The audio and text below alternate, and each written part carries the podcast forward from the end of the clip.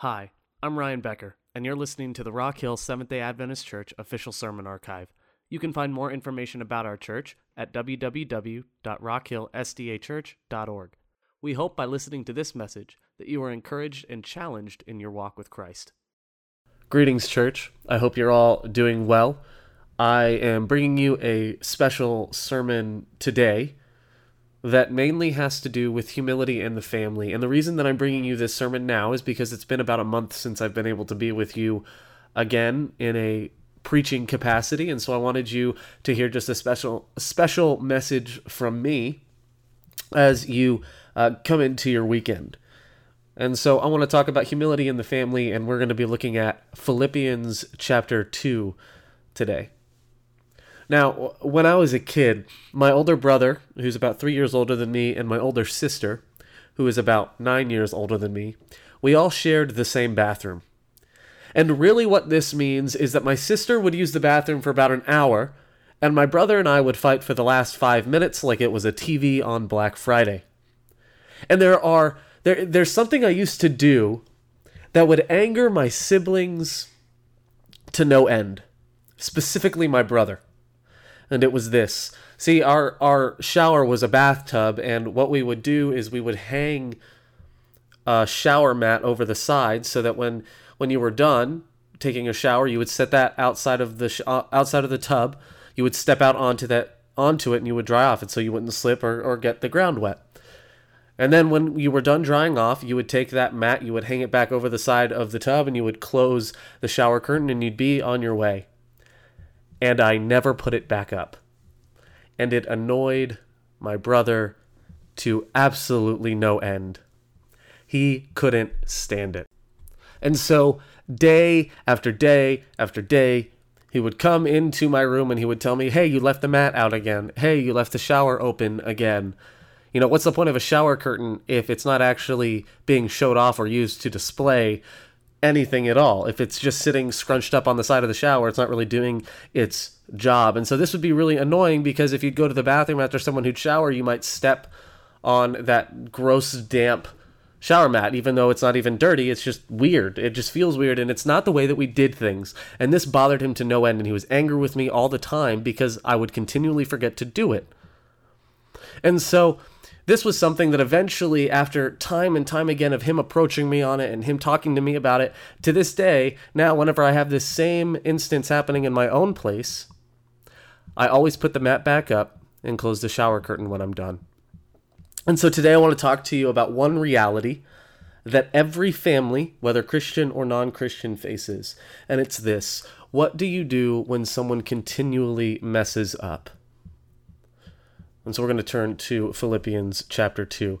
Now, Paul is writing to the Philippian church, and they're known for their dedication and their love, but they've been having some issues with some improper teachings about Jesus and, and the gospel. And so Paul writes to them to clarify some of these things and to encourage them in their love for one another. And so we're going to read Philippians chapter two, and we're going to start in verse one. And he says this: so if there is any encouragement in Christ, any comfort from love, any participation in the Spirit, any affection and sympathy, complete my joy by being of the same mind, having the same love, being in full accord and of one mind. In verse three, do nothing from rivalry or conceit, but in humility count others more significant than yourselves. Let each of you look not only to his own interests, but also to the interests of others.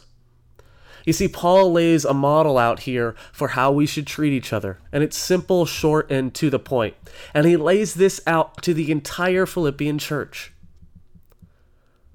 Start loving each other and be in one mind and be in full accord with one another, not the car, but in harmony with one another. And I'm going to give you just two words that if you take from this message, you will have gotten the point. And if you forget every other part of this message, I would encourage you with this: humble yourself. That's it. What do you do when someone in your family messes up over and over and over again? You humble yourself. Now I could stop here, but that wouldn't really help you now, would it? See, humble yourself. Great, Pastor Ryan, super helpful, because I'm a humble guy. I'm known for my humility. So you're not helping me at all because I know what humility is. See, I get it. If you and I were talking in Walmart, if you and I were talking at a store or in the church, you would you would know what humility is. You would understand and know, and you would agree with me that, yeah, I should be humble. The difficulty is how? How do we be humble? How do we deal with these moments when we're angry, when we're hurt, when we're about to give up on a family member because they've kept falling into the sin over and over and over again? Whether it's something big, something huge, something that tears families apart, or something just small and annoying. And so I want to paint a picture for you that I think will help clarify this a little bit. And I'm going to I'm going to continue reading because, see, Paul doesn't stop with the exhortation to be humble. He also gives an example of this humility. And so we're going to read in verse five. We're going to continue reading here. And he says this, "Have this mind among yourselves, which is yours in Christ Jesus." Verse six, "Who, though he was in the form of God, did not count equality with God a thing to be grasped, but made himself nothing, taking the form of a servant, being born in the likeness of men. And being found in human form, he humbled himself by becoming obedient to the point of death, even death on a cross." Jesus humbles himself to save the people that continually abandon him, argue with him, hate him, and eventually would kill him. All so that he could forgive them. So let, let that sink in. Jesus is killed by the very people he is trying to forgive. And Jesus did this so that he could offer forgiveness to everyone throughout history who would turn from him. You see, so our humility and our kindness is not found in ourselves. It is found in the example that Christ gave. See, for most of us, we know how to be humble. We know how to be, for, we know to be humble, and we know to be forgiving and otherwise, but it's incredibly difficult to actually follow through on it. And to some of us, whether it's on friendships or family members, we've already cut the cord because we are so fed up with their mistakes, with their habitual turning away, with their betrayal. And so if you have done that already with someone, or you were close to and right on that edge where you're saying, you know, I'm so fed up with this, I can't deal with this anymore, the stress is too much, the heartache is too much, the finances are too much, then I fully understand because I've been there before with family. And I understand that desire to cut them off because you're tired of being hurt and you're tired of losing trust. You're angry and you're betrayed constantly and you're sick of it. And I know what it's like to be there because I was there for several years of my life. And so if you're there right now, if you're anywhere even close to there, please listen to the next words, to the following portion of this message, because I believe it's very significant, and it is it is what turned my anger around. Typically, when I talk to people who haven't accepted Christ or have walked away from Christianity or just don't want to return to it, one of the frequent responses I receive is, well, I'm not Hitler or anything. I mean, I'm a pretty good person, so why do I need Christ? And the premise here is that because we are already good, following Jesus would just make us a little bit better. So if I can be satisfied with the goodness that I see in myself now, that others see in me now, then I don't need Jesus. And this premise we know is not found anywhere in Scripture at all, and yet it is also the premise we use when we judge anyone by their actions. You see, I'm a good person, I think rationally, and I would never do what they're doing. And I've talked to them over and over and over and over again about this issue. And I have given them chance after chance to say they're sorry and to turn away from their habits. And yet they still refuse and they keep falling back in. Clearly, they love their lifestyle more than me. You see, this logic is used to compare ourselves to those who wrong us. And if I am better than them, then I don't owe them anything. See, if I already believe that I'm a good person, and because of the way that they're acting, they are not good people, or at least not being good in this instance, then suddenly I've opened the door to superiority, where I've said, hey, I'm better because I don't do these things, or because I do things differently, and it's a comparison game. But here is one of the most difficult parts of the gospel to accept, and the one that has troubled us since the beginning of the church. And it's known to many as the offense of the cross. It is this: you and I are no better than anyone else, regardless of what you have or have not done.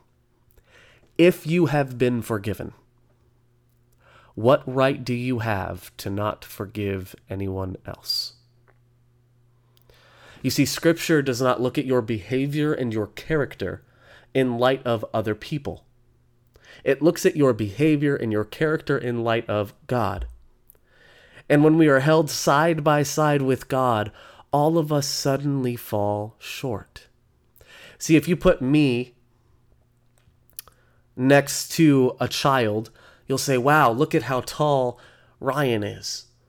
Look at how tall Pastor Ryan is. Look at how short that child is. But then if you put me next to Shaquille O'Neal, suddenly you'll say, wow, look at how tall Shaquille O'Neal is, and look at how short Pastor Ryan is. Now, if you put all three of us together, suddenly everyone else is incredibly short in comparison to Shaquille O'Neal.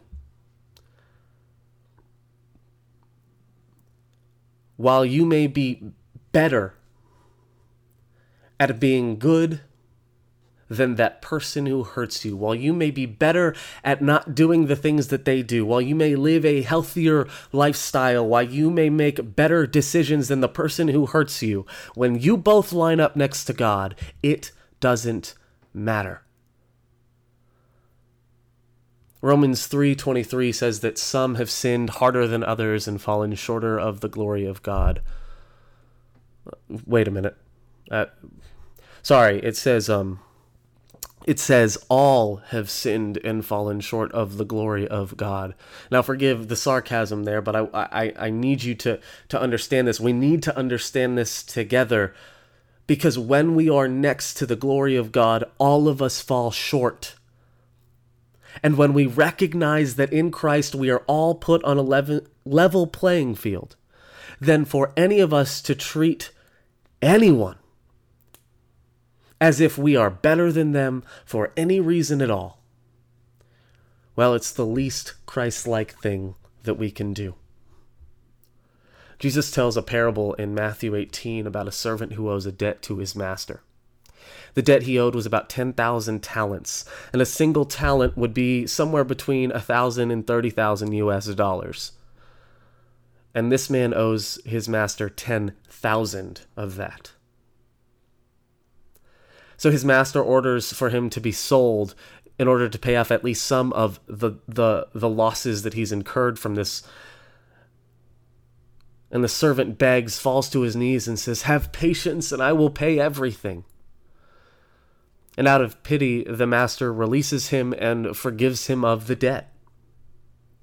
Then that servant is approached by a fellow servant who owed him a hundred denarii, which in total is about seven thousand dollars. That is just a tiny, tiny, tiny fraction of what the first servant's debt is. Well, the first servant, the forgiven servant, chokes this second servant and tells him, hey, you will pay what you owe. And so the second servant falls to his knees and he says, have patience with me, I will pay you. Well, the first servant refused, and he had him thrown in jail. And when the master heard about all of this, he said this to the first servant: you wicked servant! I forgave you all that debt because you pleaded with me. And should not you have had mercy on your fellow servant, as I had mercy on you? And in his anger, his master delivered him to the jailers until he should pay all of his debt. And Jesus ends this story with a very powerful lesson. He says this, "So also my heavenly Father will do to every one of you if you do not forgive your brother from your heart." Humility is recognizing your place in the story. See, you and I, we are not the master. We are servants. We are fellow servants alongside each other. And anyone else who owes you a debt, anyone else who's wronged you, is of the same place. When you consider yourself the master, it is not the offense of the cross, it is an offense to the cross. Because you are not the master and I am not the master. We are the servants. Now, listen, don't take this to the other extreme now. I'm not saying there isn't sometimes the need for healthy boundaries when someone wrongs you. I'm not saying that when someone stabs you with a knife, you should trust them with a gun. I'm not saying there aren't consequences for someone's actions, but when we are putting those boundaries in place, we must be incredibly delicate and careful. Those boundaries are a last resort. They are not a first resort. First John four eleven says, "Beloved, if God so loved us, we also ought to love one another." And verse nineteen says, "We love because he first loved us. us. And we talked about this just a while ago when Jesus washes the feet of all of the disciples. You see, this love that Jesus loves us with saw Judas the disciple instead of Judas the betrayer.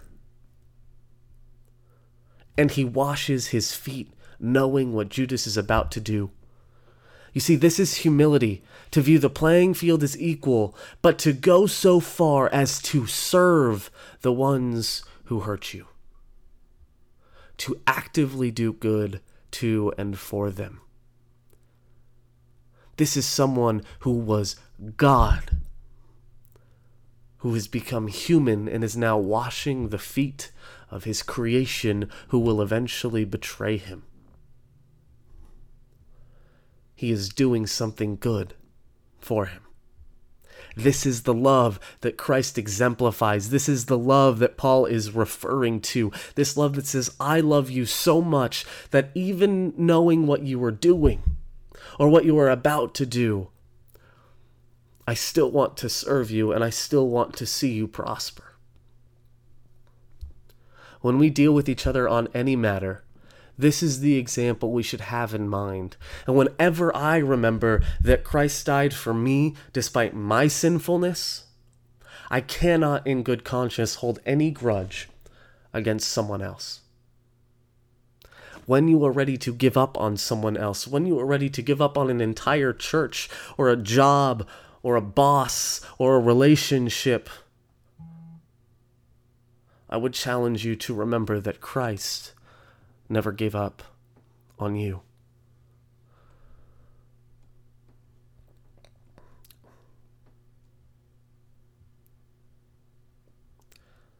I'm not saying to just forget some important things that have happened.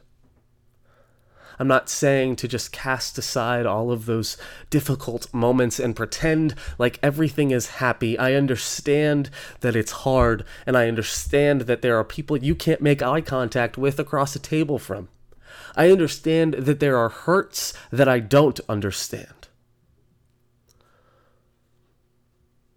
What I'm saying in regards to all of those moments, all of those issues, is let's approach them with humility, knowing what Christ has done for us and motivated to love them the way that Christ has loved us.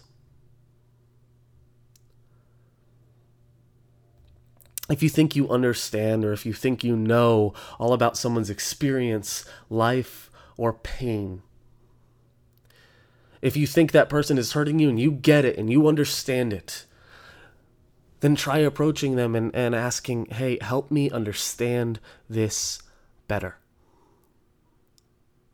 In almost every single situation, there is room for all of us to say, hey, I was wrong here, or hey, I'm sorry for, for what I did here.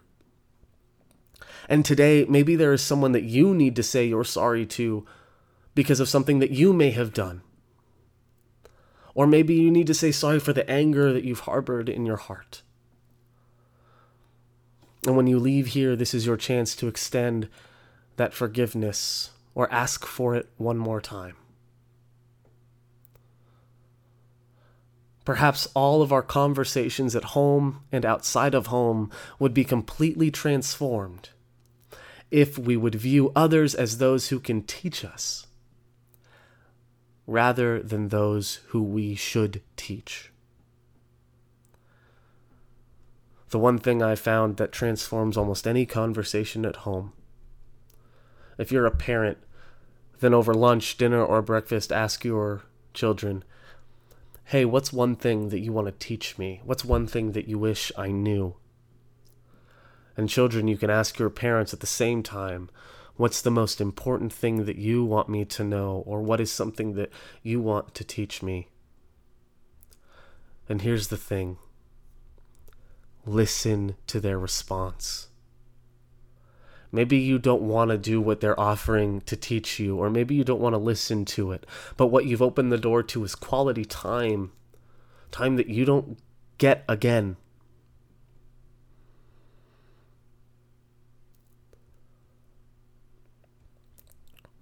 Wednesday, October fifth, was a very important day for my family, and it was the six-year anniversary of my dad's death. And my last words to him were two days before he died when I told him, thank you for lunch. And it bugs me every single day that I denied opportunities to spend time with him, to learn from him, and more.